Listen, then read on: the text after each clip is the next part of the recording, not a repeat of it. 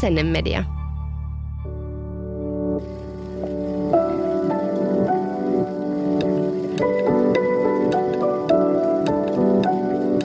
Aamukahvilla.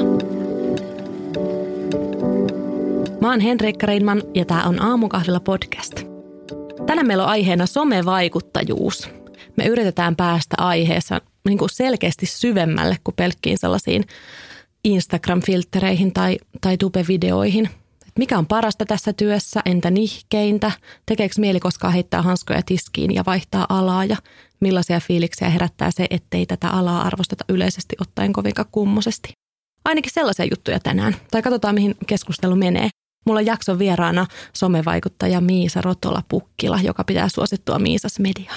Tervetuloa.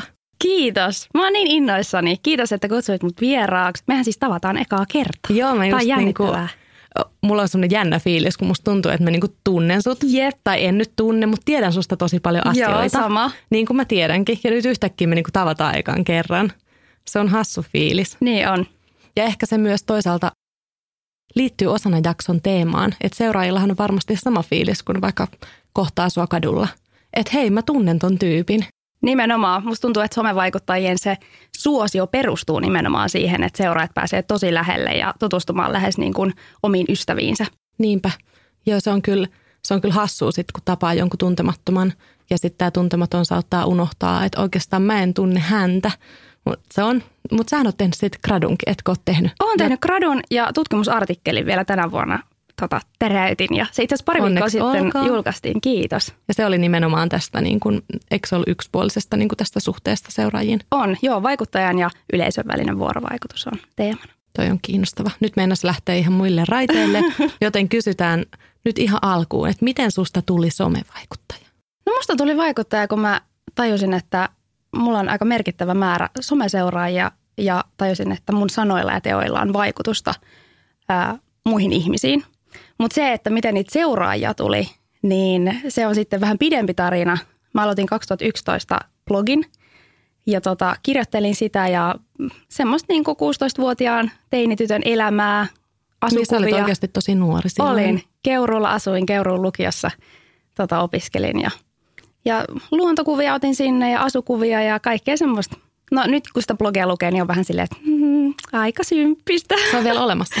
No siis mä näen sen vaan, että ei kukaan muu. Aa, okei, Mutta välillä, jep, välillä mä menen vähän niin kuin nostalgisoimaan sinne, että, että mitä silloin tuli tehtyä. Mutta sitten tota, parin vuoden jälkeen niin mun lukijat pyysi mua tekemään videon, että mä näyttäisin, että minkälainen tyyppi mä oon, minkälainen ääni mulla on. Ja sitten mä kuvasin Lontoon reissusta tämmöisen vlogin. Ja mun lukijat oli niin innoissaan siitä, että mä päätin, että hei, mä oon tekee tätä, että tää on paljon kiinnostavampaa, että pystyy niinku tuomaan itseään paremmin esille kuin sitten niinku tekstin kautta. Ja sillä tiellä ollaan ja mä oon tehnyt nyt kahdeksan vuotta videoita ja, ja tota, huomasin, että niinku intohimosta tulikin ammatti ja harrastuksesta ää, työ. Ja tällä saa niinku leivän pöytään ja se on sairaan siistiä. Toi on kyllä mahtavaa. Ja siis just tolleen, että löytää tuommoisen oman muodon niin kuin video, joka sitten selkeästi oli sulle se juttu. Just näin. Ja siihen aikaan oli tosi harvoja suomalaisia videontekijöitä. Että tota, tämä koko niin vlogiskene Suomessa oli todella tuore. Oli ihan pari tyyppiä, ketä mä olin seurannut ennen kuin mä sit itse aloitin. Että tota, voin, voin sanoa kuuluvani näihin niin Suomituben pioneereihin. Jep. Mulla itse asiassa oli sama vuosi 2011, kun Joo. mä, mä perustin mun blogin. Mä olin ajatellut jo pari vuotta, että olisi kiva jakaa jostain kirppislöydöistä ja do-it-yourself-projekteista ja tosi erilainen juttu kuin mitä nyt tällä hetkellä teen. Ja mä olin miettinyt siis kaksi vuotta, että nyt olisi kiva tämmöinen tehdä ja tämmöinen ala on nyt nousemassa ja nyt olisi ehkä vielä viimeinen mahdollisuus päästä niin kuin jotenkin kunnolla siihen kelkkaan mukaan. Mutta tarvittiin se, että mä olin oksennustaudissa kerran. Mulla oli niin tylsää, että sitten mä olin silleen, no mä nyt vaikka perustan sit nyt sen blogin. Eikä! Joo, sitten mulla oli kaksi nimivaihtoehtoa. Toinen oli aamukahvilla ja toinen oli miljoona kaloja. Okei. Mistä toi miljoona kaloja olisi tullut? En mä tiedä, varmaan tommosia jotenkin. Oliko sulla akvaaria? Ei, ei ja siis onneksi mä valitsin tämän, minkä valitsin, Jep. koska onhan se nyt paljon parempi nimi. On, se on loistava nimi. Mutta joo, sitten mä perustin silloin blogin. No silloin ei ollut mitään Instagramia vielä, niin kuin tiedät ja muuta. Mutta mä rupesin kyllä sillä systemaattisesti niin kuin, että tästä tulee joko iso juttu tai sitten mä lopetan. Joo. Et mä päivitin blogia niin kuin kaksi kertaa päivässä aluksi. Wow. Ja silleen niin kuin aivan silleen, että tästä tulee jotain suurta. En mä tiennyt, että siitä voisi ammatti tulla, mutta kuitenkin silleen, mä ehkä ajattelen, että mä haluan myös noita ilmaisia kamoja, mitä noin jengi saa. Siis mä muistan edelleen sen tunteen, kun sai ekan kerran ilmaisiksi jotain. Mä sain tota jotain korvakoruja ja sitten tein niistä sen postauksen. Ja mä olin ihan siis, mä esittelin mun vanhemmille silleen, että siis mä sain ilmaiseksi nämä korut. Että voitteko uskoa, mä oon ihan tällainen tavallinen lukiolainen keurulta. Mä sain ilmaiseksi korvakorut. Joo. Ja sitten innoissaan tekee postaukset ja tiedätkö, ottaa kunnon niin kuin, hienot kuvat niistä ja kaikkea. Et kyllä niin kuin noista ajoista ollaan tultu aika pitkälle. Olla onneksi. Mutta joo, 2014 lähtien sitten mulla on niinku ollut niinku selkeä tulonlähde tää ja sitten 2018 mä lopetin muut työt. Sä oot, kuinka kauan sä oot tehnyt ö, ammattivaikuttajana töitä täyspäiväisesti? Mä sanoisin, että 2015 oli se sellainen vuosi, että sitten tajus, että tämä on nyt oikeasti mun työ. Mä kyllä silloin opiskelin samaan aikaan Tampereen yliopistossa, että se oli vähän sellaista, että samaan aikaan olin kyllä opiskelija, mutta tota, silloin tuntui, että, että nyt tämä lähti isosti. Aika pitkään jo. Joo, Hyvin tehty. kiitos paljon. Mistä sun työ koostuu? No mä tykkään sanoa, että mä oon vähän tämmöinen niin kuin yhden naisen mediatalo. Että niin kuin yhtään sen vähättelemättä. Koska vaikuttajan työhön kuuluu niin paljon eri asioita, että jotenkin ehkä ulospäin se näyttää siltä, että me kuvataan niitä instastoreja ja niitä aamupaloja ja, ja tota selfieitä sinne someen. Mitä se- meitä me myös tehdään? me tehdään sitä myös, kyllä. Mutta se on niin paljon muuta. Siellä on niin paljon sellaista taustatekemistä. Ää, suunnitellaan sisältöjä ja, ja tota, tuotetaan niitä. Ja sitten ihan sen mun oman some-sisällön tuottamisen lisäksi ää, suunnittelen sit myös paljon niinku yhteistyökumppaneille erilaisia konsepteja, ja, joita sitten mahdollisesti päästään tekemään.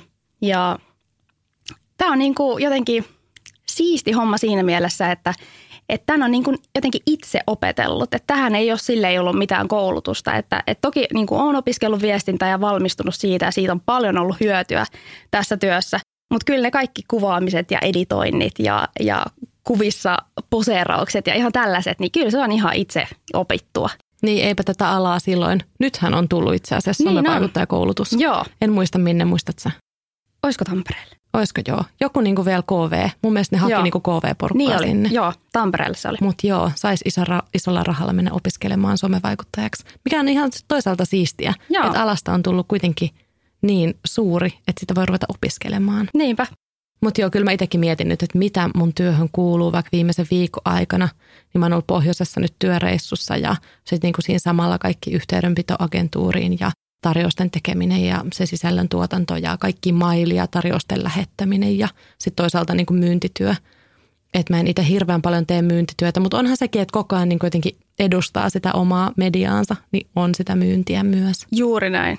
Joo, ja mulla on tällä hetkellä kaksi manageria itselläni, jotka tota, tekee sitä myyntityötä mun puolesta. Kaksi manageria. Joo, wow. oikein, joo, oikein tota, manageritiimi, kyllä. Isolla, isolla mennään nyt tällä hetkellä. No ei, mutta siis tota, se oli sellainen selkeä päätös multa, että mä panostan omaan hyvinvointiin ja jaksamiseen. Että mulla äh, viisi vuotta opiskellessa ja tehden töitä oli todella raffia aikaa. Mä olin todella poikki. Ja sitten kun mä valmistuin koulusta, niin mä päätin, että, että nyt niin kuin keskitytään tähän, että mä oikeasti voin hyvin ja pystyn niin kuin nauttimaan elämästä, ettei tehdä niskalimassa vaan duunia. Niin tämä manageritiimi on kyllä siinä auttanut, että he, he hoitaa sellaisia juttuja, ää, mitä he voi ja mä pystyn sitten niin keskittyä siihen luovaan tekemiseen. Koet sä, että niin kuin, tai mä itse koen, että yksi haastavimpia palasia on niin kuin seuraajien yhteydenpito.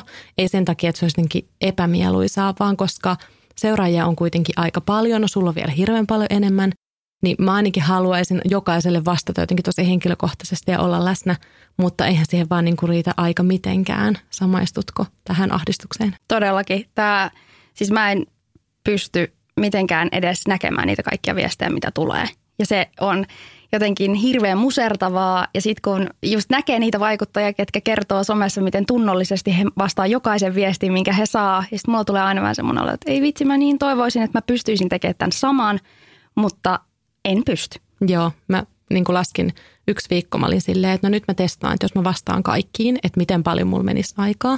Ja sitten mä katsoin, että about niin kuin semmoinen kolme puoli tuntia päivässä Joo. meni niin kuin siihen. Niinpä. Ja sitten yleensä kun vastaan, niin sitten keskustelu jatkuu. Ja se Jep. on, niin mun mielestä se on ihan huippua käydä sitä keskustelua. Mutta sitten vaan tajus, että okei, jos haluaa tehdä tätä koretyötä, joka on kuitenkin sisä- sisällöntuotanto, niin ei, ei pysty. Ja se on musta kyllä niin kuin harmittavinta. Jep, toi on just se pointti. Ja jotenkin mä oon yrittänyt niinku ratkaista ton ongelman sillä, että, että mä niinku joka päivä käyn niitä viestejä läpi, että minkälaista, äh, minkälaista teemaa sieltä tulee läpi. Ja sitten mä otan niinku tavallaan kaikkien kesken puheeksen vaikka storissa. Että mä yritän niinku tavallaan vastata heidän viesteihin sit niinku yhteisesti storissa. Toki se ei tietenkään ole sama kuin että vastaisi jokaiselle erikseen, mutta niinku tämä on se mun ratkaisu nyt niinku tässä tilanteessa. Kuulostaa hyvältä. Niin kuin, no nyt oli heti tuommoinen niin kielteinen asia, mutta mikä on niin kuin parasta sun mielestä sun työssä? No kyllä se on se semmoinen itsensä ilmaiseminen ja, ja se, että myöskin se, että on niin kuin luonut tämän kaiken itse. Ja monet saattaa pitää sitä, että oma työ keskittyy siihen omaan henkilöbrändiin niin tosi pinnallisena, mutta mun mielestä se on tosi siistiä ja mulle tärkeä arvo on semmoinen tavallisuus. Että vaikka niin kuin, kuinka hienoja juttuja on omalla uralla päässyt tekemään, niin silti mä haluan olla tosi niin kuin jalat maassa oleva tyyppi ja, ja tosi semmoinen tavanomainen tyyppi. Niin se on, se on vaan siistiä, että pystyy olemaan sellainen niin kuin terve esikuva nuorille. Ja sellainen, että, että, pystyy, että niin kuin ihmiset pystyy ihailemaan nimenomaan niitä tavallisiakin ihmisiä, niin se jotenkin kiehtoo tässä kaikista eniten. Toi on tärkeää ja ehkä just ton takia mä pyysinkin sut tänne tänään, koska mulla on ainakin välittynyt semmoinen kuva, että sä oikeasti, sun identiteetti on semmoinen tavallinen tyttö Keurulta. Juuri näin. Jos tässä on välittyy. tavallinen tyttö Kouvolasta, niin meillä on nyt hyvät keskustelut. Todellakin. Mutta toi itsensä ilmaisu, mä olin itse asiassa kirjoittanut tänne ylös, niin kuin itselleni ylös ton niin kuin saman jutun. Se, että saa elää oman näköistään elämää myös työelämässä, se itse ilmaisu. No mulla se on, että mä pääsen seik- seikkailemaan tonne ja voin tehdä siitä työni. Että se on kyllä ehdottomasti mun mielestä tämän työn paras puoli. Ajatteliko sä silloin aikanaan, että susta tulisi yrittäjä, että se on se sun juttu? En missään tapauksessa. Mä olin Joo. kuullut niin kuin neuvona, että älä ainakaan yrittäjäksi rupea. Joo, mulla Ja- on toi sama. Ja sitten mä olin se, että no yrittäjäksi nyt voisi kyllä ruveta. Mutta mä opiskelin silloin suomen kieltä ja kirjallisuutta ja sitten myöhemmin kulttuurituotantoa. Mm, Ja ehkä sitten mä tajusin, että hitsi mä tykkään niin kuin tosi paljon siitä, että mulla on vapaus. Niinpä. Että se on mulle niin, kuin niin iso arvo. Että sitten huomasin, että ei mulla lopulta ollut mitään muuta vaihtoehtoa kuin ruveta yrittäjäksi. Koet sä niin kuin se vapauden, onko se niin kuin se vai se monipuolisuus vai mikä niin kuin sua viihdyt, vi, viehättää siinä yrittäjyydessä? No ehdottomasti vapaus on se niin kuin siistein ja tärkein juttu, mutta tuleehan siinä niitä niin kuin negatiivisiakin puolia, että, että sitten kun on se vapaus, niin sit sitä työtä voi tehdä niin kuin milloin tahansa. Ja tuntuu, että on itse joutunut kamppailemaan paljon sen kanssa, että kuinka paljon sitä tekee ja miten rajaa sen työn ja vapaa-ajan. Ja tällä hetkellä tuntuu, että on aika hyvä semmoinen niin kuin mental state, että, että on löytynyt se semmoinen rauha elämään. Ja, ja yritän niin kuin tällä tiellä jatkaa, että nyt tuntuu silleen tosi tasapainoiselta ja hyvältä. Koet sä, että toi on niin kuin nihkeen puoli sun duunissa, toi niin kuin työn määrä ja sen rajaaminen? Joo, kyllä mä sanoisin, että toi, mutta vielä nihkeämpää tässä työssä on ehkä kuitenkin se, että on niin alttiina arvostelulle. Että tavallaan se, että jakaa kaiken someen, tai nyt ihan kaikkea, mutta kuitenkin tosi paljon itsestään, niin se jotenkin antaa ihmisille luvan myös sitten kommentoida ja arvostella ja se, se on se nihkein mun mielestä. Olin niin kuin miettinyt tota ihan samaa. Just se, että miten haavoittuvassa asemassa sitä on, kun saa ja toisaalta pitää olla oma itsensä, että siinä on mitään järkeä siinä duunissa. Musta tuntuu, että mä oon ainakin ajautunut tai ajaudun helposti semmoiseen diplomatian kehään, kun mä oon herkkä. Mä tiedän, että mä oon tosi herkkä semmoiselle kielteisille, satuttaville kommenteille, en semmoiselle typerille trollauksille. Ne voi jättää omaa arvoonsa, mutta jos joku oikein iskee vyön alle tai jotenkin kohdistaa jotain niin kuin semmoista no asiatonta kritiikkiä tai jotain loukkaavaa muhon, niin mä jään pyörittämään niitä. Mä en niin kuin pysty olemaan silleen kovetan nahkani. Joo. Ja mun ei, ei terve psyyke toimi niin, että pystyy kovettaa nahkansa kaikelta. Jep, just näin. Jotenkin se herkkyys ja haavoittuvuus, se on vaikeaa. Se on vaikeaa ja ehkä jotenkin pahinta on se, että kun on jakanut itsestään niin paljon ja mäkin kymmenen vuoden ajan, niin kuin säkin, niin ihmiset on oppinut tuntea sut niin hyvin, että ne tietää ne kohdat, mihin ne iskee. Että tavallaan, että jos sieltä tulee joku negatiivinen kommentti, ja vaikka sä niinku yrität kuinka selittää itsellesi, että no tämä oli vaan tällä, että se vaan halusi niinku iskeä vyön alle, niin samaan aikaan saattaa niinku tiedostaa, että, että on tässä jotain perää. Joo. Että se osas niinku ikävästi heittää. Että mulle, ihan jos sanon tällaisen niinku esimerkkikommentin, ikävän kommentin, mikä mulle on tullut, niin on sellainen, että, että mä en niin kuin välitä mun ystävistä. Että mä en vietä heidän kanssaan tarpeeksi aikaa, koska mä teen vaan töitä. Et, et sit esimerkiksi mun paras ystävä on mun kaaso mun tulevissa häissä. Ja tota, meillä on sellainen ystävyyssuhde, että, että me nähdään aika harvoin, mutta sitten kun me nähdään, niin pystytään jatkaa siitä, mihin ollaan jääty. Ja sitten mun videolla mun paras ystävä tuli meille yöksi ja satuttiin just jotain hääsuunnitteluita siinä tekemään. Ja sitten mä saan sellaisen kommentin, että no nyt tämä sun paras ystävä, että kyllähän rupeaa parasta ystävää näkemään videoilla, että, että kun pitää ne häät järjestää, että totta kai sä nyt sen kutsut sitten kylään, että kun se, se teidän häät järjestää. Ja mä olin niin raivona tuosta kommentista, koska niin kuin samaan aikaan mä poden huonoa omaa tuntoa siitä, että mä en ole nähnyt mun ystäviä ehkä niin paljon kuin monet ihmiset tapaa ystäviään sen takia, että on ollut kiireistä. Mutta sitten jotenkin toi on niin ikävästi sanottu, koska siinä ei ole sitten kuitenkaan perää. En mä nyt tietenkään käyttäisi mun ystävää hyväksi tässä tilanteessa, että hän järjestää mulle nyt häät, mm. tiedätkö? Niin toi, niinku, tämän tyyppiset kommentit on niitä pahimpia. Joo. Ne, ne sattuu. Joo, mä just sain semmoisen kommentin, että että ootko ajatellut, että käytät vaan niinku luontoa hyväksi tuossa sun niinku muka vastuullisessa brändissä. Ja se niin kuin, mä oon kipuillut sen kanssa itse, että voinko mä tehdä, että mä, mä rakastan luontoa ja yritän niin kuin tuoda luonnonsuojeluarvoja esiin. Mutta mun kanavissa on myös tosi selkeästi kaupallista niin kuin, ö, agendaa ja ne ei kaikki kohdistu todellakaan pelkästään hyväntekeväisyysprojekteihin.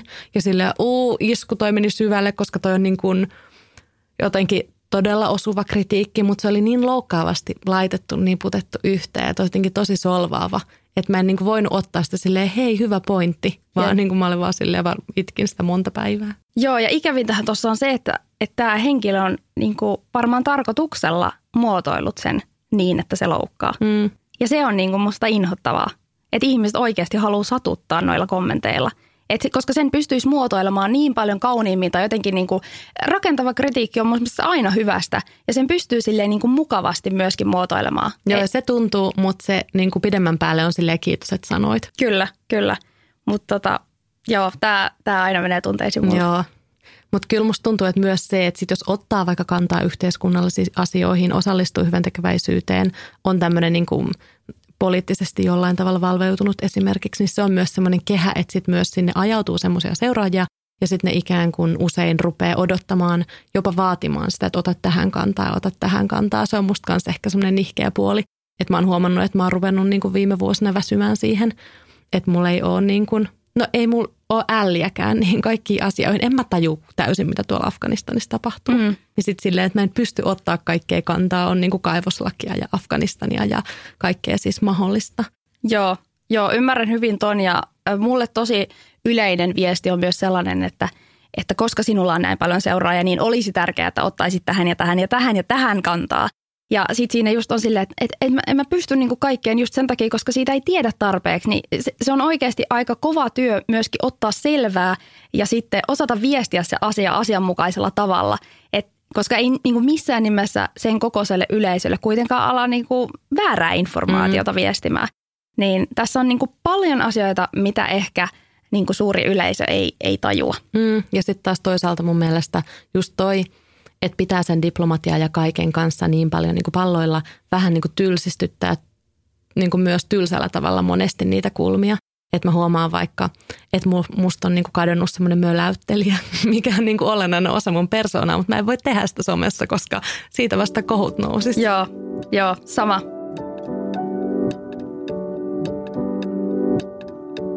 Onko sulla niin kuin joitain asioita, jotka on niin kuin erityisesti yllättänyt tässä työssä? Hmm. Tämmöinen kimurantti kysymys. Aika kimurantti. Tota, no ei tuu nyt heti mieleen. Tuleeko sulla joku juttu? Mä mietin eilen, kun mä pohdin tätä yöjunassa tätä meidän ö, podia, että se, että miten paljon mielipiteitä ihmisillä on omasta työstä, niin se on niin kuin yllättänyt. Jotenkin se, että jos sä kerrot, että sä oot somevaikuttaja, niin tuntuu, että kaikilla on vähän siihen joku mielipide tai ennakkoluulo tai joku, vaikka ei tietäisi siitä niin kuin työstä mitään. Mm. Mä, oot sä huomannut tätä?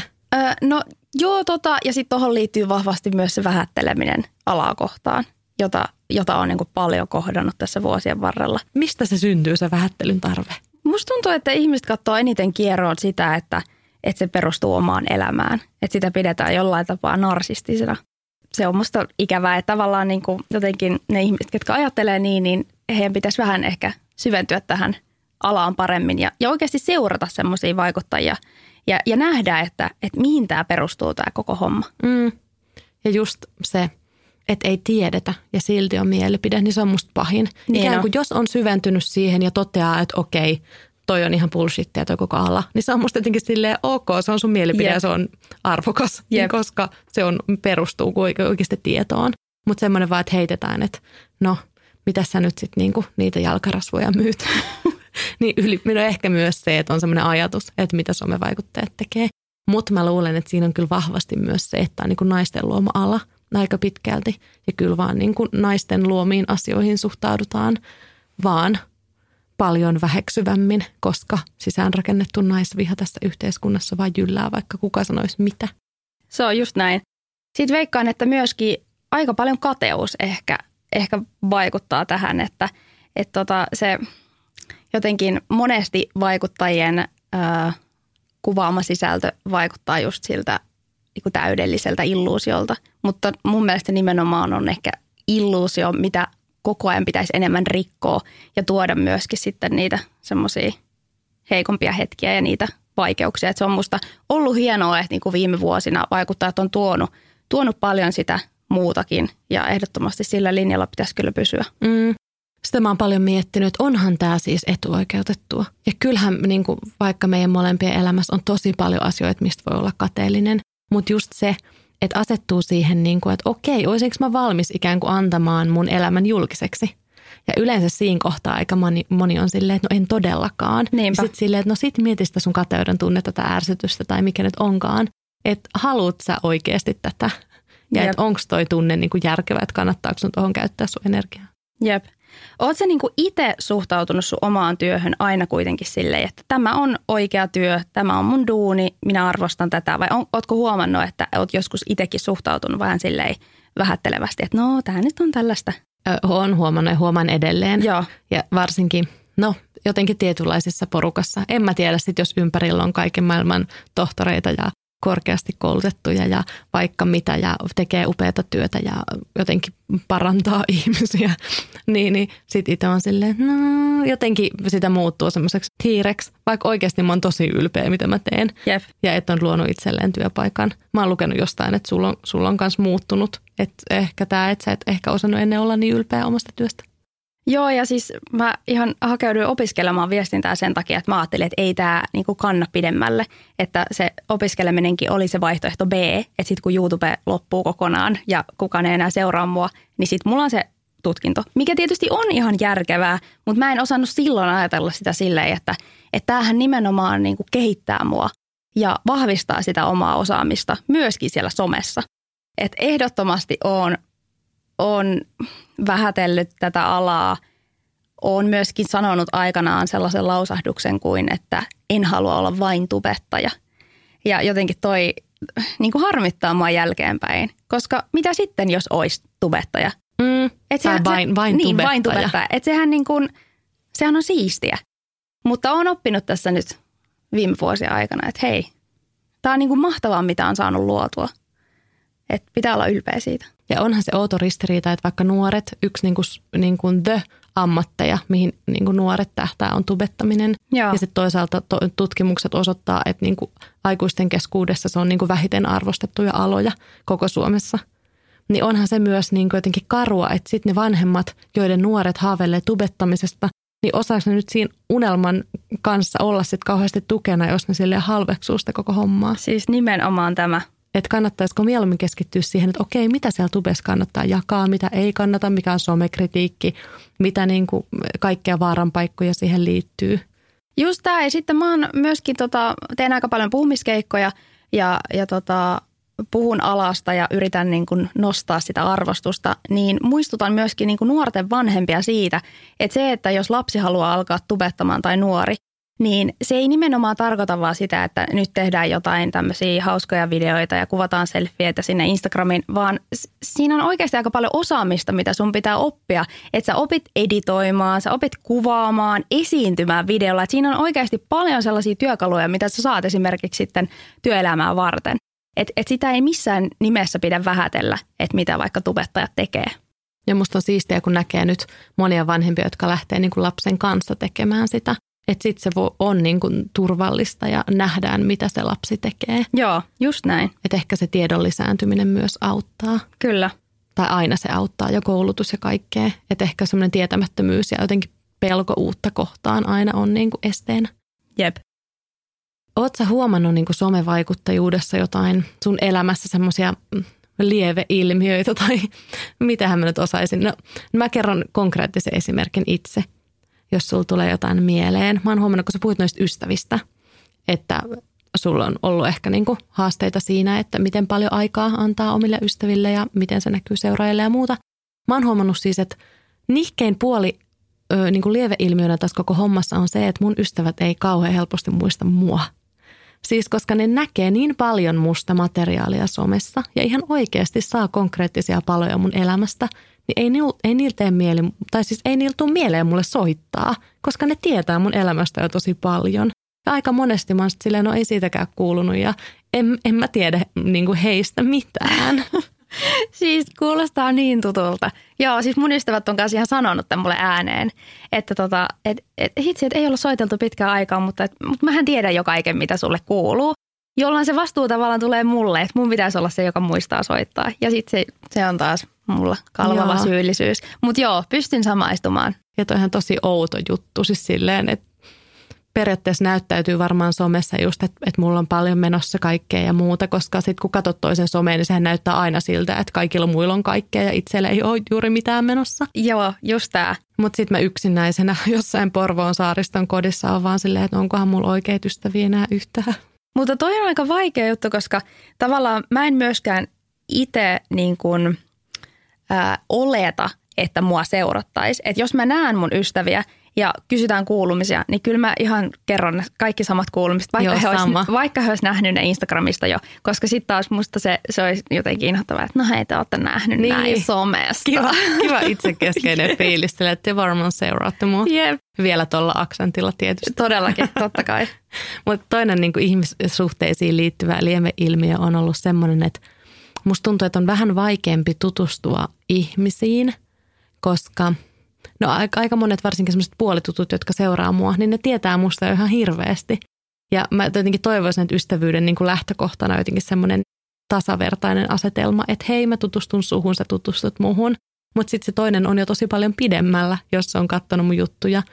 Tai esimerkiksi mä luulen, että mun seuraajissa olisi ihan niin kuin tosi paljon ihmisiä, ketkä olisi mulle hyviä ystäviä, jos me tutustuttaisiin, mutta mä en jotenkin pysty välttämättä siihen kauhean helposti, koska se tuntuu niin epätasa-arvoiselta se lähtökohta. Joo, Joo, uusiin ihmisiin tutustuminen on mullekin ollut vaikeaa.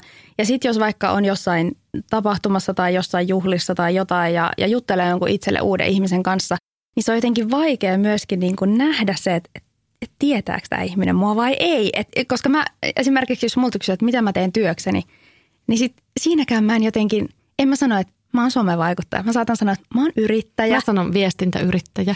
Toi on hyvää. Pitäisiköhän mun lainata tota? Koska jotenkin sitten taas, kun sanoo sen somevaikuttaja, no tää on taas sitä työn vähättelyä. Tässä me taas ollaan vähättelemässä niin, itse. Onko se työn vähättelyä? Musta tuntuu, että se on myös silleen, että on helpompaa öö, jotenkin sen viestintäyrittäjä sanan kanssa, koska monella tulee myös somevaikuttaja sanasta semmoinen, että okei, sä luulet itsestäsi enemmän kuin olet. Tai niin. joku semmoinen, että sä luulet liikoja itsestäsi jotenkin. En, no ehkä se on vähättelyä. E, Mutta se on myös ehkä sitä, että ei halua myöskään siinä tilanteessa nyt tehdä itsestään mitään numeroa. Et ei, ei välttämättä nyt halua mennä sillä työkärjellä. Että sanovat, että hei mä oon yrittäjä, mutta mä oon paljon muutakin. Mm. Että et ei jotenkin halua sitten ehkä keskittyä siihen, että mitä tekee. Mutta joo, tämä on vaikea aihe. Joo ja nämä on myös semmoisia, kun nämä kuulostaa niin, kuin niin ensimmäisen maailman ongelmilta ja niin itsekeskeisiltä jutuilta, että kehtaako näitä edes sanoa niin kuin ääneen Ja en mä kuvittele, että mä oon mikään iso julkisuuden henkilö. Sä oot, sä oot, niin kuin, sä oot selkeästi jo julkisi, susta iltasanomat ei, ja ei, muutkin. älä, älä. Ei, ei mutta silleen, että mun kohdalla ei siis puhuta semmoisista luvuista. Mutta et kyllä mä tiedän, että jos mä tapaan vaikka kansallispuiston autiotuvassa jonkun kello vaikon pipo ja Fjellrevenin takki ja se on 25-35-vuotias mimmi, niin se on hyvä mahdollisuus, että se tietää kuka mä oon. Joo, kyllä. Että tolleen niin kohderyhmäkohtaisesti. Kyllä.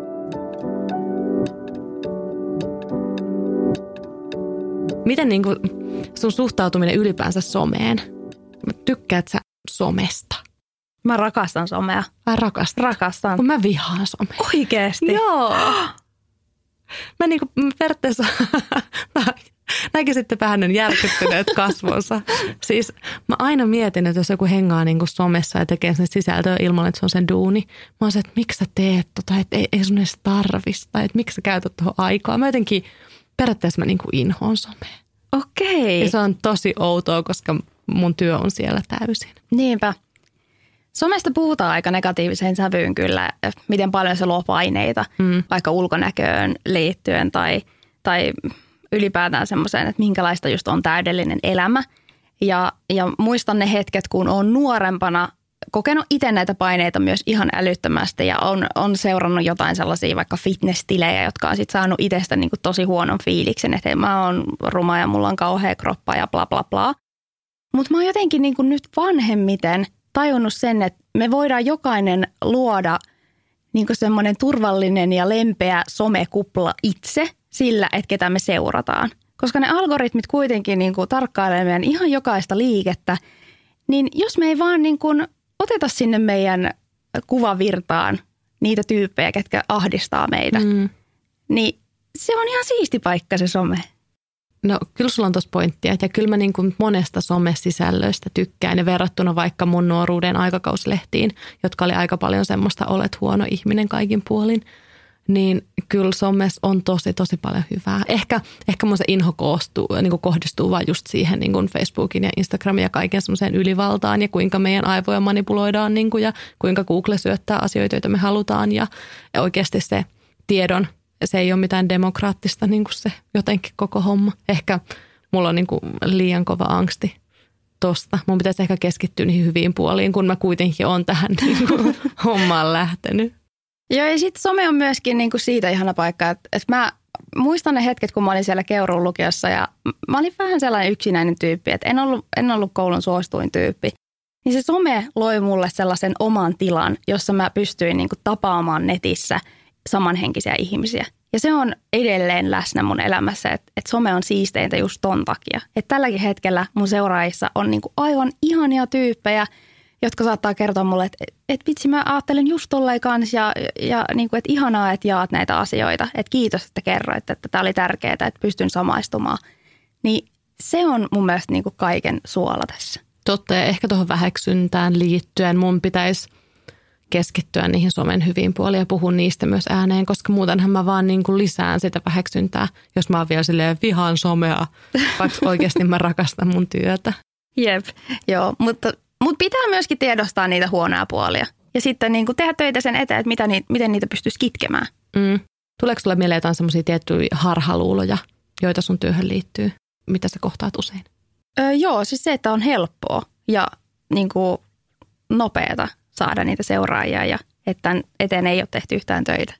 Ne on ne klassiset. Ne on ne klassiset. No on kyllä, joo ja se on muuten hauska. Mä usein saan jopa mun asiakkailta, jos mä lähden reissuyhteistöitä tekemään niin kuin tonne jonnekin vaikka no, eri Suomen kolkkiin, niin mä saatan saada asiakkaalta viestin, joka on itse siis tilannut multa kampanjan, että nautinnollista lomaa, Joo. mukavaa lomaa. Mä silleen, että okei, toisaalta mä oon tehnyt mun työn hyvin, jos se näyttäytyy siltä, että mä oon niinku lomalla. Mm, niinpä. Ja onhan ne kivoja hetkiä, mutta ei ne kyllä mitään lomaa ole. Joo, mä ymmärrän ton hyvin. Ja tiedätkö, mä oon miettinyt, kun mä oon katsonut sun reissusisältöä, että olisi ihan sairaan mielenkiintoista tehdä sitten semmoinen behind the scenes tyyppinen videosarja, jossa sua seurataan siellä metsässä, kun sä samoilet että kuinka paljon työtä se vaatii oikeasti, että sä saat näyttämään sen niin upealta. Ja siellä se varmaan kannun nokassa kökit puhelin kädessä ja teet niitä hienoja tota, kirjaimia sinne tota Instagramin näytölle. Että niinku oikeasti siis mä, mä pystyn näkemään, minkälaista se varmasti on, mutta, se, mutta moni ei. Ja mä taas koen, että okei, toi olisi varmaan oikeasti tärkeä mielenkiintoinen just video tai joku projekti siihen taustalle. Mutta mä aina koen, että se on niin tylsää sisältöä, semmoinen taas mä täällä teen tätä somea, niin mä niin kuin jätän sen pois. Joo. En tiedä, onko se virhe. No, no toisaalta se luo aika semmoisen niin taianomaisen illuusion myöskin siitä, että et, et se, se on niin kuin ihanaa just semmoista retkeilyä ja lomailua ja siellä ollaan luonnonrauhassa. Tavallaan se on myös hyvä asia, mutta sitten myös se, että, että luokse sitä kuvaa, että, että se on ihanaa lomailua pelkästään. Niin, että niin. se ei olekaan työtä. Ja sitten mä en itse koe, että mä olisin niin kuin epärehellinen. Mm. Koen, että mä laitan ne palat, mitkä on musta kiinnostavia ihmisten seurata. Mutta ehkä joo, pitäisi keskittyä tohon, että ihmiset myös hahmottaisi sen työn, jos sitä toisi esille eri Mm. lailla. Kyllä. Se on muuten hauska myös noissa reissujutuissa varsinkin. Mä oon kohdannut paljon ennakkoluuloja, että, että pakotat puolisosi mukaan. Ja tosi, itse asiassa tosi moni muukin somevaikuttaja on niin kuin puhunut siitä, että ne saa paljon viestejä, vihaisia viestejä siitä, että, että, että pakotat poikaystäväsi tai miehesi tai Joo. mukaan tähän silleen, että ikään kuin niillä miekkosilla ei olisi omaa tahtoa tai ikään kuin noista asioista ei niin kuin keskustelisi kotona. Että silleen, joo, mä vaan länttään sut tänne näin. Joo, just näin. Ja pakotetaan ottamaan niitä kuvia. Ja... Joo, joo, joo. siis Joo. aivan uskomatonta, että ajatellaan, että se on jossain, niin kuin, että kuka, kuka hullumiekkonen siihen parisuhteeseen jäisi. Jep. Et, no, en tiedä. Onko sulle tullut koskaan semmoinen olo, että että tämä oli nyt tässä, että mä vaihdan alaa, väs, niin kuin hanskat tiskiin? No on kyllä tullut tota, vahvasti mun opiskelujen ekana vuonna, mutta silloin oli, oli tota sellainen niin kuin, mulle jopa traumaattinen tapahtuma, kun mun kotirauhaa häirittiin. Että tota, seuraajat tämmöisen remonttivideon takia, jonka mä tein YouTubeen, niin he tajusivat, että missä mä asun Tampereella. Mä asuin niin kuin ekassa kerroksessa ihan maan tasalla ja, ja tota, illalla siinä makoilin sängyssä ja, ja sitten alkoi semmoinen niin kuin ikkunaan koputtelu ihan siinä korva, korvajuoren Ihan vieressä. Ja, tota, ja sitten huudettiin niin kuin mun nimeä sieltä ulkoa ja sitten he juosi niin toiselle puolelle taloa ja tuli niin kuin sinne rappukäytävään ja hakkaamaan ovea ja kolisuttelemaan postilaatikkoa. Ja sitten se jatkui niin kuin pari-kolme päivää ja mä päätin, että mä muutan tästä talosta pois ja vähän äkkiä, että en mä tehnyt siitä mitään poliisijuttua tai tällaista, että mä olin jotenkin niin loppu siinä hetkessä muutenkin, niin mä vaan ilmoitin mun vuokraisännälle, että minä lähden, heippa. Ihan kauheeta. Se on kyllä tosi sellainen niin kuin inhottava kokemus, mikä on tämän työn takia tullut. Joo. Oliko se ikäviä, oliko se niin kuin innostunut tai ikä, ei silloin siis väliä sun kokemukseen. Ylipäänsä vaan mietin, että tuleeko se siitä, että sulla on myös nuorta kohderyhmää. Mä epäilen, että he oli nuoria. Mä en nähnyt heitä, koska mä, tota, lait, mulla oli siis verhot kiinni. Tunsin vaan sen läsnäolon ja, ja kuulin ne koputukset siinä ikkunassa. Mutta tota, siis joo, epäilen, että nuoria, koska mä jotenkin en, en ajattelisi, että aikuiset ihmiset lähtis tähän. Toki ei sitäkään voi tietää. Ehkä siinä oli heillä sellaista niin kuin, en mä tiedä, onko se sitten innokkuutta vai onko sitä, että halutaan tehdä kiusaa.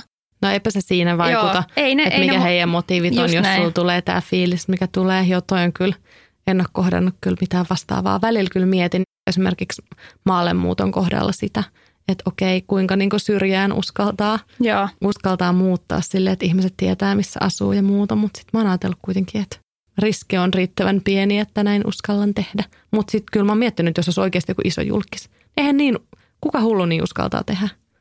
niin. Et, en tiedä. Jotkut on kuullut vaikka keltaisten lehdistöjen, miten, mitä ne niinku lentää dronella toisten Joo. niinku mökkien yläpuolella ja kuvaa. Siis aivan niinku sairaita juttuja. Siis just toi. Joo, yksityisyyden suojaaminen on kyllä niin kuin todella tärkeää tässä työssä, että, että vaikka ulospäin näyttää siltä, että jakaa niin kuin aivan kaiken, niin kyllä silti on todella tärkeää jättää niitä asioita, mitä ei jaa. Ja tosta tapahtumasta opin, että, että se kodin sijainti, sitä varjellaan niin kuin kaikista eniten. Mm, ymmärrän hyvin. Mulla kanssa mietin tuossa ennen kuin lapsi syntyi, että miten tota, että jaanko hänen kasvojaan ja nimeä ja muuta. Ja puoliso sanoi, että sä saat päättää, että sulla on niin paljon enemmän. Hän ei ole lainkaan somessa, niin hän sanoi, että sä tunnet sen maailman, että mä luotan sun arvostelukykyyn tässä.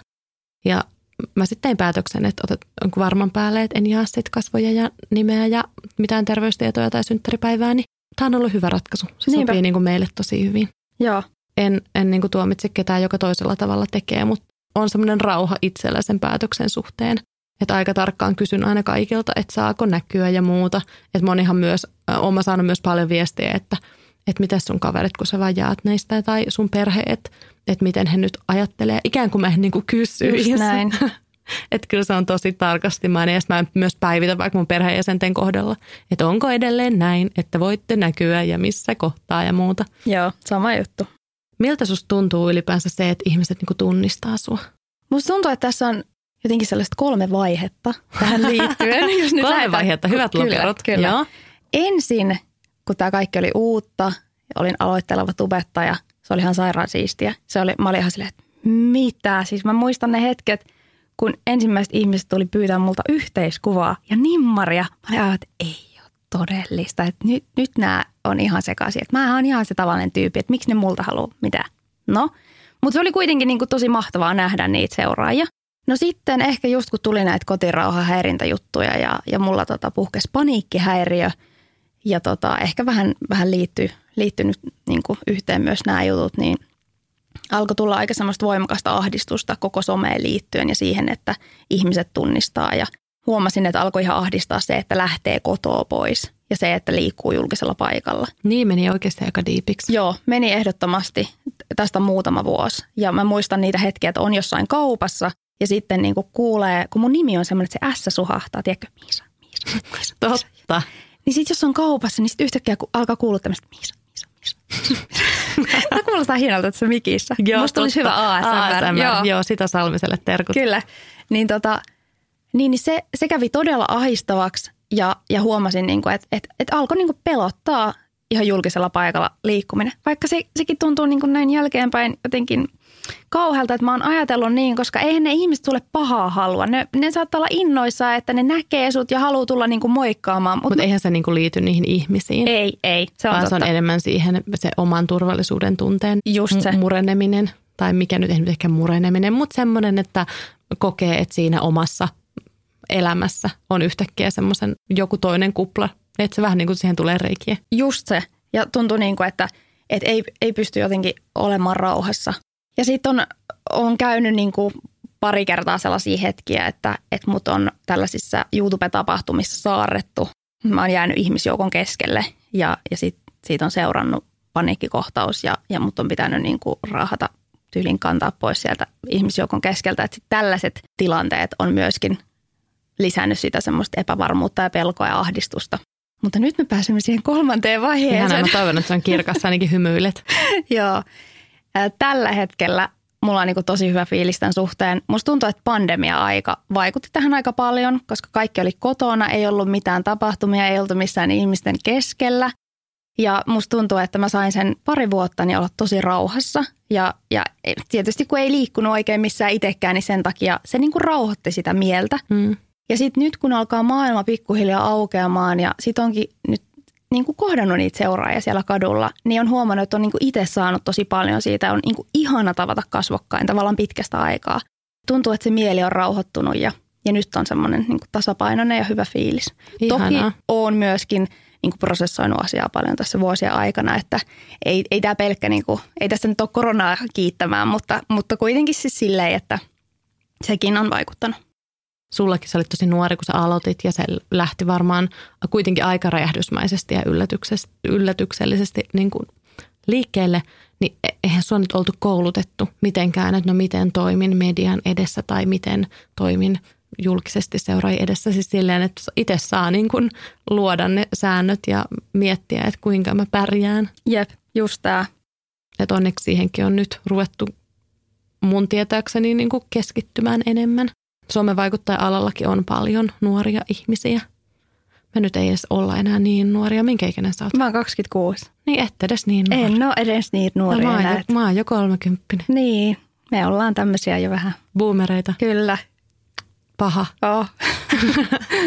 Mutta se kuulostaa tosi ihanalta, että ajat ovat muuttuneet tosta näkee sen ehkä vähän semmoisena Sims-pelinä. Joo. Että mä niinku täällä maailmassa luon tätä juttua. Niinpä. Ja sitten kun yhtäkkiä kolahtaa, että, että nämä onkin, tämä onkin oikea maailma.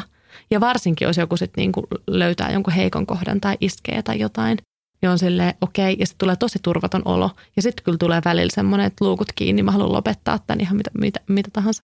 Joo, mä oon miettinyt tota samaa ja oon miettinyt sitä, että, että Suomessakin on tällaisia pelitubettajia, jotka tota, on valtavan suosittuja, mutta he vaan puhuu omalla äänellään, mutta he ei näytä heidän kasvoja. Sitten on jopa semmoisia, ketkä ei edes puhu, vaan he vaan pelaa.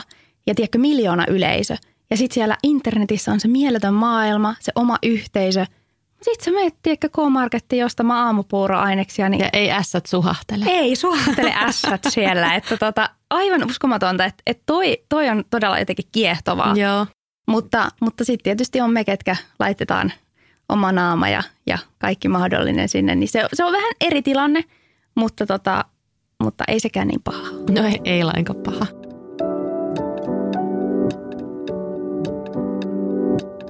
No sä puhuit jossain kohtaa, että opiskelu oli sulle semmoinen niin plan B aiemmin. Onko sulla tällä hetkellä joku plan B tai mietit sä ikinä, että mikä on sun plan B tai C tai D? Tämä on kuitenkin aika semmoinen nopeasti muuttuva ala. Mä en ehkä haluaisi puhua niin kuin plan Bstä tai Cstä, vaan tuntuu, että haluaa niin kuin jotenkin kehittää sitä osaamista koko ajan ja, ja ehkä keksiä sellaisia juttuja, jotka mahdollistaisi sen, että se oma työ ei olisi niin riippuvainen siitä somesta. Ja itse tällä hetkellä, vaikka ei ole mitään aikomusta jättää somea, koska se on se mun mm. rakkaus ja intohimo, mutta kyllä mä niin tällä hetkellä unelmoin, että mä voisin tulevaisuudessa olla perinteisen median joku hahmo. Ah, wow. Joo, niin tota, tällä hetkellä niin kuin teen töitä sen eteen, että, että se voisi olla mahdollista. Mikä se voisi olla? Joku konkreettinen. No Nyt se- heitä oikein semmoinen niin unelma. No se voisi olla semmoinen Arto Nyberin tyyppinen keskusteluohjelma esimerkiksi. Kuulostaa Et hyvältä. sellaista. Mä uskon kyllä, että toi toteutuu. Kiitos, ihanaa. Siis mä, mä jotenkin luotan siihen, että unelmat pitää vaan rohkeasti sanoa ääneen, että vaikka ne olisi kuinka suuria, niin sen kun vaan sanotaan. Joo, ja musta tuntuu, että toi oli aika pieni unelma sulle. Oikeasti. Joo, että toi on ihan niin kuin pari vuoden sisään, että toi on plakkarissa. Voi, ihanasti toi on niin kuin suunnitelma, ei edes mikään haave. Voi voi. Mutta joo, niin tota, vaikka some on mun rakkaus, niin silti jotenkin katseeni siintää jonnekin tuonne kaukaisuuteen, että, että se tulee varmasti olemaan niin kuin mukana mun elämässä semmoisena työkaluna ehkä. Mutta sitten tota, toivoisin olevani tällainen perinteisen median esiintyjä ehkä tulevaisuudessa. Hauskaa. Mä oon kanssa miettinyt, että olisi periaatteessa kiva tehdä telkkaa, vaikka joku kotimaan matkustusohjelma Joo, tai joku niin kuin eräohjelma. se olisi niin sun juttu. Joo, mä, mä jotenkin uskoisin, että sille olisi niin kuin yleisöä ja muuta. Mä en ole ehtinyt tämän enempää tätä asiaa edes niin kuin viedä eteenpäin. Tuolla alalla on niin paljon niin kuin erämiehiä, Juuri näin, että voisi olla niin kuin tämmöinen yksi mimmi pyörimässä. todellakin. Ihanaa, kun sanoit ääneen. Täytyy katsoa, jos joku nappaa tämän idean itselleen, joku muu mimmi, niin saa napata. Että se on niin kuin mä katson sit sitä ohjelmaa mieluusti. Mutta joo, sa- musta tuntuu, että tällä alalla ylipäänsä se, että yrittää niin kuin pysyä kyydissä ja tykkää siitä, että asiat muuttuu, niin se on aika niin kuin välttämätöntä.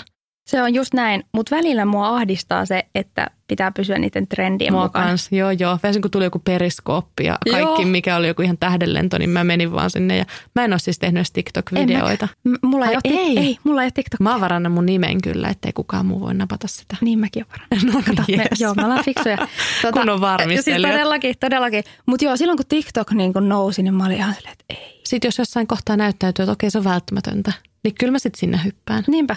Kyllä mua kiinnostaa, että mikä se maailma on. Mm. Mä huomaan, että se on tällä hetkellä mulle liian hektinen ja mä en usko, että mun seuraajaporukka on siellä tällä hetkellä. Mutta sitten, jos jossain kohtaa on silleen Henrikka TikTokkiin, olisi nyt seuraava muuvi tai hommat loppuun, niin kyllä mä sitten sinne menen.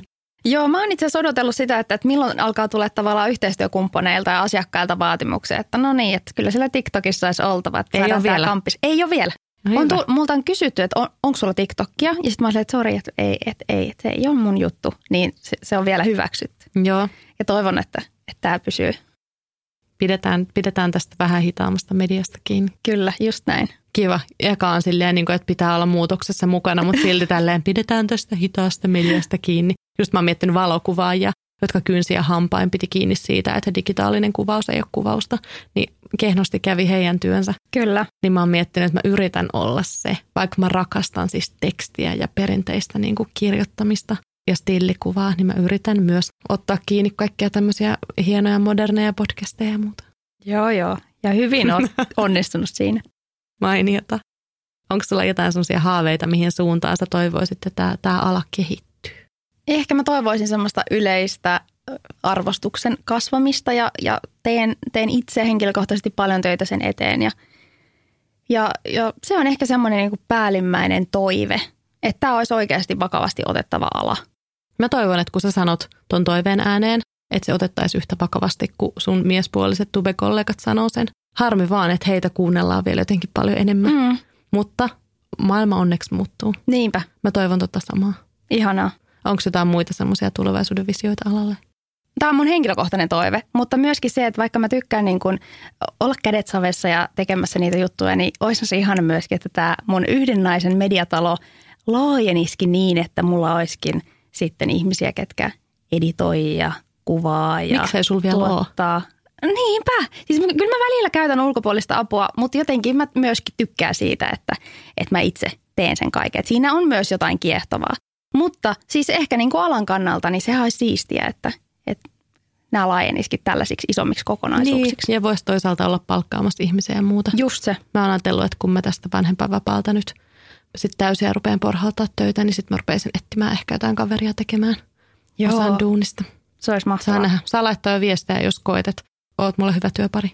No niin. Ja myös Miisalle varmasti. No älkää laittaa, kun sä hukut kohta viesteihin. Saa laittaa mullekin. Ihan mä toivon ehkä, että, mm, että koko vaikuttajamarkkinoinnin ala nähtäisi enemmän niin kuin vaikuttamisena eikä mainostamisena. Toi on tosi hyvä nosto. Joo, mä törmäsin Twitterissä sellaiseen sanaan kuin somemyyjä. Että, vaikut, että on niin kuin vaikuttajia ja on somemyyjiä. Toi on ihan hirveä sana – jotenkin siis aivan, mutta mut, niin tiedätkö sen eron, että tavallaan, että, että jos on tosi paljon eri yhteistyökumppaneita ja tartutaan vähän jokaiseen ja ei niinkään mietitä sitä itse ydinviestiä siinä, vaan, vaan niin kuin oikeasti puhtaasti mainostetaan. Niin mä toivon kanssa, että, että se ei menisi siihen suuntaan, vaan nimenomaan tuohon, mitä sanoit. Mm, ja ehkä ettei niin kuin kaikkia vaikuttajia nähtäisi niin kuin jotenkin yhtenä massana. Et ei niinku kaikkia artistejakaan Matista ja Teposta, Tangokuninkaallisia ja Antti Tuiskuun, ei niitä nähdä samankaltaisena keskenään, vaan niissä on tosi paljon nyansseja, eroja ja eri genrejä ja muuta. Niin musta tuntuu, että somevaikuttajissa kuitenkin yllättävän paljon jengiä niinku niputetaan samaan. Joo, se on totta. Niin toivoisi, että sitä jotenkin niinku hahmotetaan tulevaisuudessa paremmin, että Mä en ole millään tavalla vastaan vaikka täysin viihteellistä sisältöä. Se on niinku ihanaa, että semmoista luodaan myös someen ikään kuin vaikka semmoista sisältöä ei niputeta samaan kuin joku, joka ottaa vastuullisuusasioihin paljon kantaa. Että on se outo, jos ne on niin samassa laarissa. Niinpä. Mutta joo, ehkä tuosta yhteiskunnallisesta vaikuttamisesta vielä niin kuin mun semmoinen henkkoht haave, semmoinen yksittäinen on, että seuraajat kohdistaisi semmoisen, että otat, otatko tähän kantaa tai vastuullisuuspainostamisen niin kuin yrityksiin. Että musta tuntuu, että tällä hetkellä, kun on tämmöisiä selkeitä henkilöbrändejä näkyvillä, niin yritykset saa porhalta viherpesumeiningeissään eteenpäin ja sitten keskitytään siihen, että kellä on niin kuin muovinen takeaway-kupin kanssa ja kuka on pillisuussa. Että ehkä myös, että semmoinen julkinen paine kohdistuisi mieluummin yrityksiin. Joo, tosi hyvä nosto. Ja sinne, missä on niin oikeasti se muutos tehdään vaikka ilmastonmuutosasioissa. Juuri näin. Menipäs, menipäs syväksi. Se meni. Mitkä on sun semmoisia tämän päivän ilonpilkahduksia vielä työhön tai ei-työhön liittyen? No työhön liittyen me ollaan hankettu mun puolison Tomaksen, joka on myös vaikuttaja, kanssa niin toimisto. Ihanaa. Ja tällä hetkellä siellä on remontti käynnissä ja ehkä tässä ensi viikolla päästään niin kuin valmiiseen uuteen toimistoon muuttamaan kamat. Ja se on niin kuin tärkeä osa tätä, että, että arvostaa sitä omaa työtä ja jaksamista ja myöskin sitä, että pystyy rajaamaan sen vapaa-ajan. Että nyt meillä on oikeasti ekaa kertaa sellainen paikka, mihin mennä, voi niin kuin lähteä töihin. Ja jättää toisaalta sitten työt sinne ja tulla kotiin ilman töitä. Tai mä en tiedä, onko se teille mahdollista.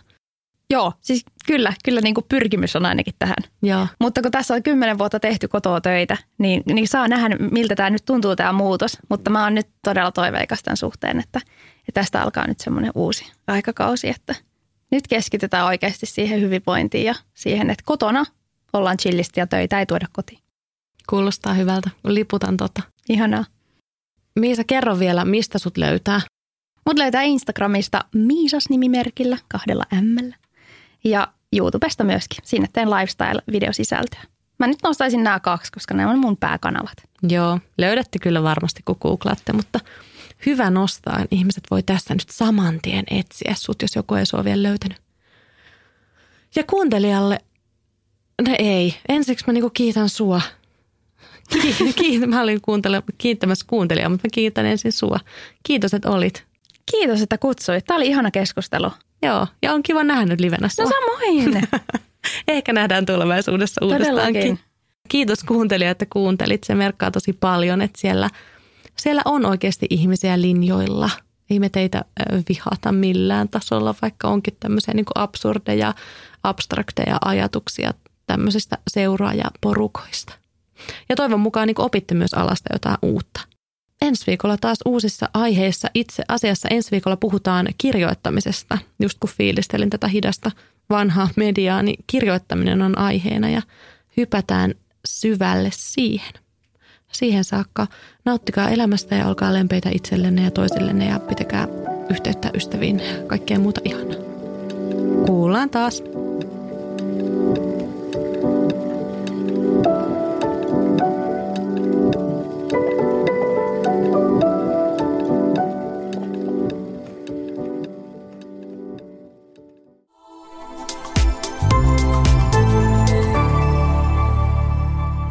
Asennemedia.